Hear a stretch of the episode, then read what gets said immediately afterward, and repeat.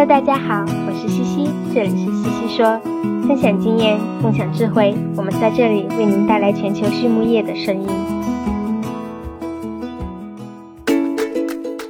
感谢西西说的合作伙伴们：英赛特解决肠道问题，美国达农威公司值得信赖的营养与健康专家，优宝生物、三和药业让健康养殖更简单。隆昌动宝十七年专注研制天然提取添加剂，引领畜牧业节能优产。拉曼动物营养全球顶尖的酵母和细菌微生态产品生产供应商。大地汉克三十年专注为动物提供美味与健康。里兰动宝让食品和伴侣动物不断丰富我们的生活。禾本生物专业酶制剂全球供应商，深耕生物发酵技术二十年。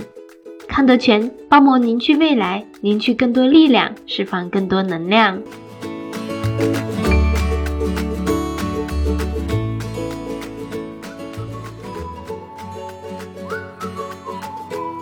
禾本生物是国家高新技术企业。酶制剂全球供应商，业务遍布全球三十个国家及地区。在过去近二十年的发展过程中，禾本生物自主研发生产六十余种单酶，服务于饲料、食品和工业等应用领域。质保酵素、过氧化氢酶和葡萄糖氧化酶等产品。已成长为行业领先产品。禾本生物始终坚持“禾为天，人为本”的经营理念，为客户提供绿色、环保和经济的酶制剂应用方案。Hello，大家好，我是西西博士公众号团队的丽婷。把后备母猪养成一头优秀的能繁母猪，需要细心的照料。就像把一个刚入学的研究生萌新培养成杰出的未来领袖一样，不知道这句话你同不同意呢？今天的西西说 Swinet 嘉宾呢是 Dr. Crystal Levesque，他是近年来美国学术界研究母猪营养的优秀代表，也是一位非常热心于栽培学生的大学教授。他今天会和我们来聊一聊饲喂母猪和培养学生这两个相似又不同的话题，一起来听一听吧。Crystal 在加拿大的萨省出生长大，也算是一个农二代。他小时候家里经营着一个有五万只鸡的大型养鸡场。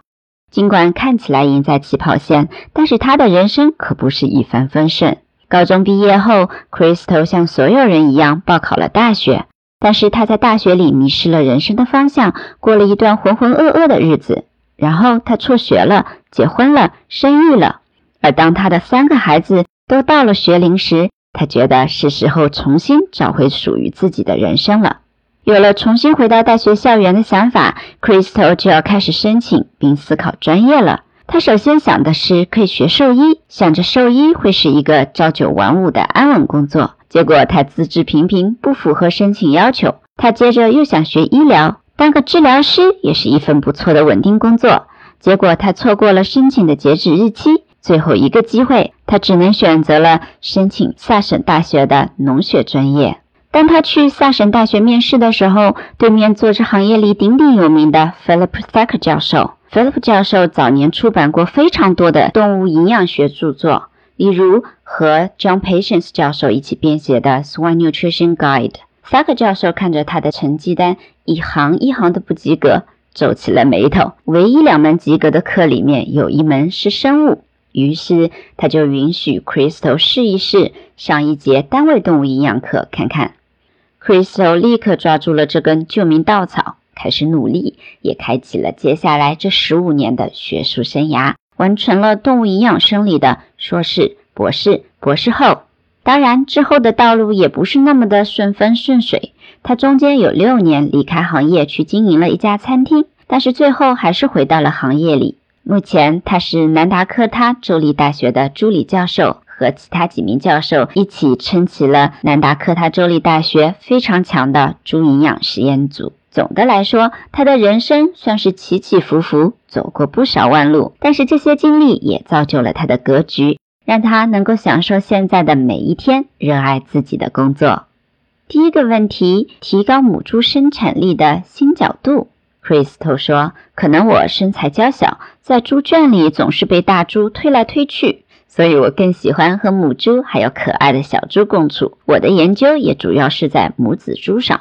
母猪的研究中，这几年大家一直关注的是母猪的终身生产力，我觉得是一个很好的方向。但是营养不是万能的，光靠这一方面的改进是无法取得多少进步的。我们需要从不同的方面来想办法，而且光是好已经是不够了，我们要做到优异。无论行业如何变化，母猪管理一定还是重中之重。但是每一个母猪场的工人要干那么多不同的事情，很容易顾此失彼。如果我们有一些新的手段，能够更加合理的分配时间和精力，我觉得就能提高效率。比如监测温度环境的设备，又比如发出预产信号的设备，或者预测健康问题的设备。这些都能够节省人力，让工人们能够把时间和精力放在最重要的任务上。那现在后备母猪营养面临的问题有哪些呢？Crystal 说：“我们都知道后备母猪是母猪场非常重要的一部分，但是关于后备母猪营养却还有很多模糊的概念。现在很多养殖企业都是把后备母猪当成育肥猪来养，然而有不少人提出了质疑。”后备母猪日粮所需要的赖氨酸、钙和磷，也许就和肉猪不一样。后备母猪需要强劲的骨骼来为之后的胎次做准备，所以钙和磷是会有不同的需求的。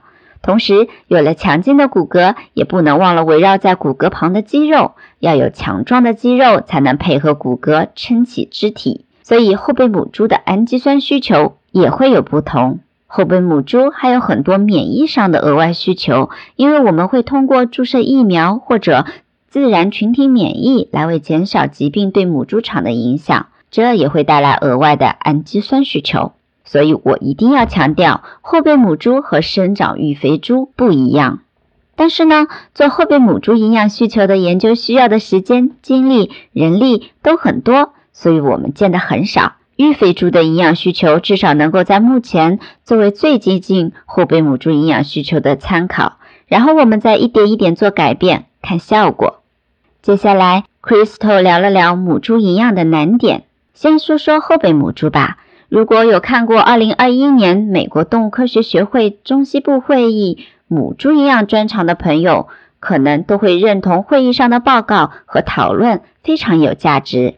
这里提一句，我们也把这些报告的摘要链接放在了推送里面，大家可以去看一下。那这些报告其中有一个建议，就是说执行我们理想中的后备母猪选育和饲喂方案，需要让它们比普通的育肥猪长得慢，猪场就得为慢下来预留一些栏位，同时改变日粮和饲喂方式。不过呢，我们不可能重新设计和建造猪舍，所以愿意这样子做的人就很少，真正的执行也困难重重。另外呢，无论是哪个阶段的母猪料，通常都很难及时看到配方改变后的效果，因为这些调整是有滞后性的。现在原料的价格居高不下，我们可以为了节省成本做些调整，短期内也许没有什么负面影响。但是长期会不会是捡了芝麻丢了西瓜呢？我们也很难说。所以我不想轻易为了节省饲料成本做出很大的改变。另一方面，我们要计算日粮配方改变的回报率 ROI 时，要从何时算起来也是比较模糊的。比方说，今天我们做了配方调整，要看效果的话，是针对今天配种的这批母猪呢，还是今天吃料的所有母猪呢？由于母猪本身和其他猪不同，会用到自身的营养储备，所以配方调整的效果并不是立竿见影的。这也会影响我们计算回报率的准确度。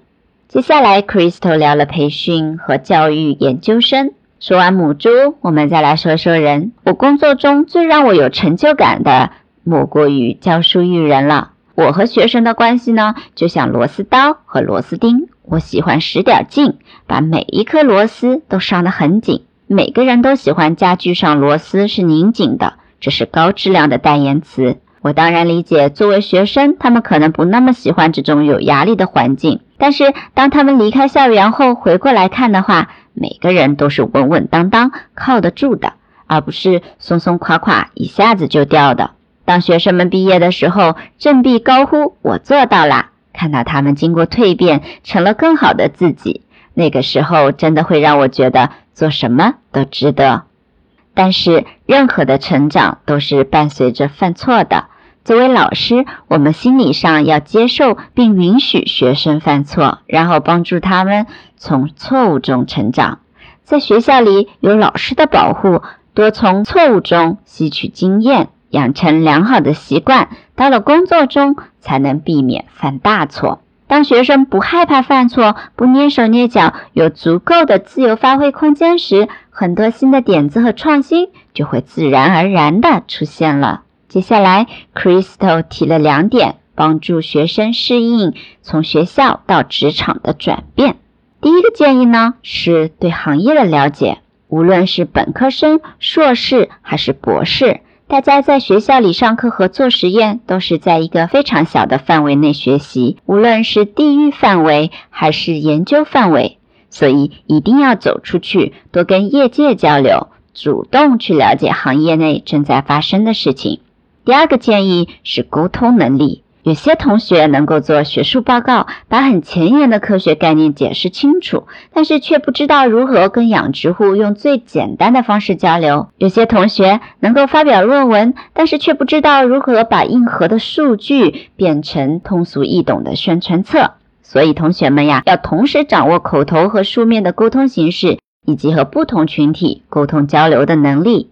我非常了解学生们在这方面缺乏机会，所以呢，我牵头联合了南达科他州立大学、北达科他州立大学、内布拉斯加大学和明尼苏达大学，专门搞了一个项目，把学校的学生和业界串联起来。培养沟通能力的唯一方式呢，就是练习。所以，我们也通过线上和线下的活动，让大家模拟与养殖户、代理商、政府机构。公司 CEO 以及高校进行不同形式的交流。最后呢，Crystal 给大家划了划重点：一、后备母猪和育肥猪不一样，营养和管理不能一概而论；二、同学们要抓住每一个机会去尝试，当然也不能三心二意，做一个决定，给自己两年的时间坚持下去。雇主花钱请你，花费其实要比薪水高百分之三十至百分之五十，因为有很多隐形的成本。所以从情理上讲，为了让聘请你的人回本，也得坚持两年呢。英赛特解决肠道问题，赛金素广谱四用抗菌剂，抗菌性能超强的肠溶型中长链脂肪酸，可肥酸五零，真正的肠溶苯甲酸，高剂量替代氧化锌，单保八零，无色味，水泡不变色，不反应型单宁酸制剂，钻石菌抗菌性能超强的益生菌制剂，高效产酶促消化，防治虾白变病，防流胃酸中毒，苯甲酸钙，高效抗腹泻的酸化剂，促进乳猪采食，改善蛋壳质量。在采访的最后，Crystal 聊了聊他最喜欢的书。他推荐的专业书籍是 NIC 二零一二猪营养需求，非专业书籍他则推荐了动物农场。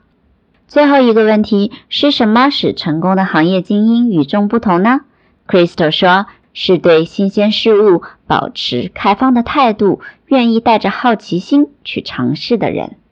好了，今天的西西说我们就聊到这里。感谢大家的收听，我们下一期再见吧。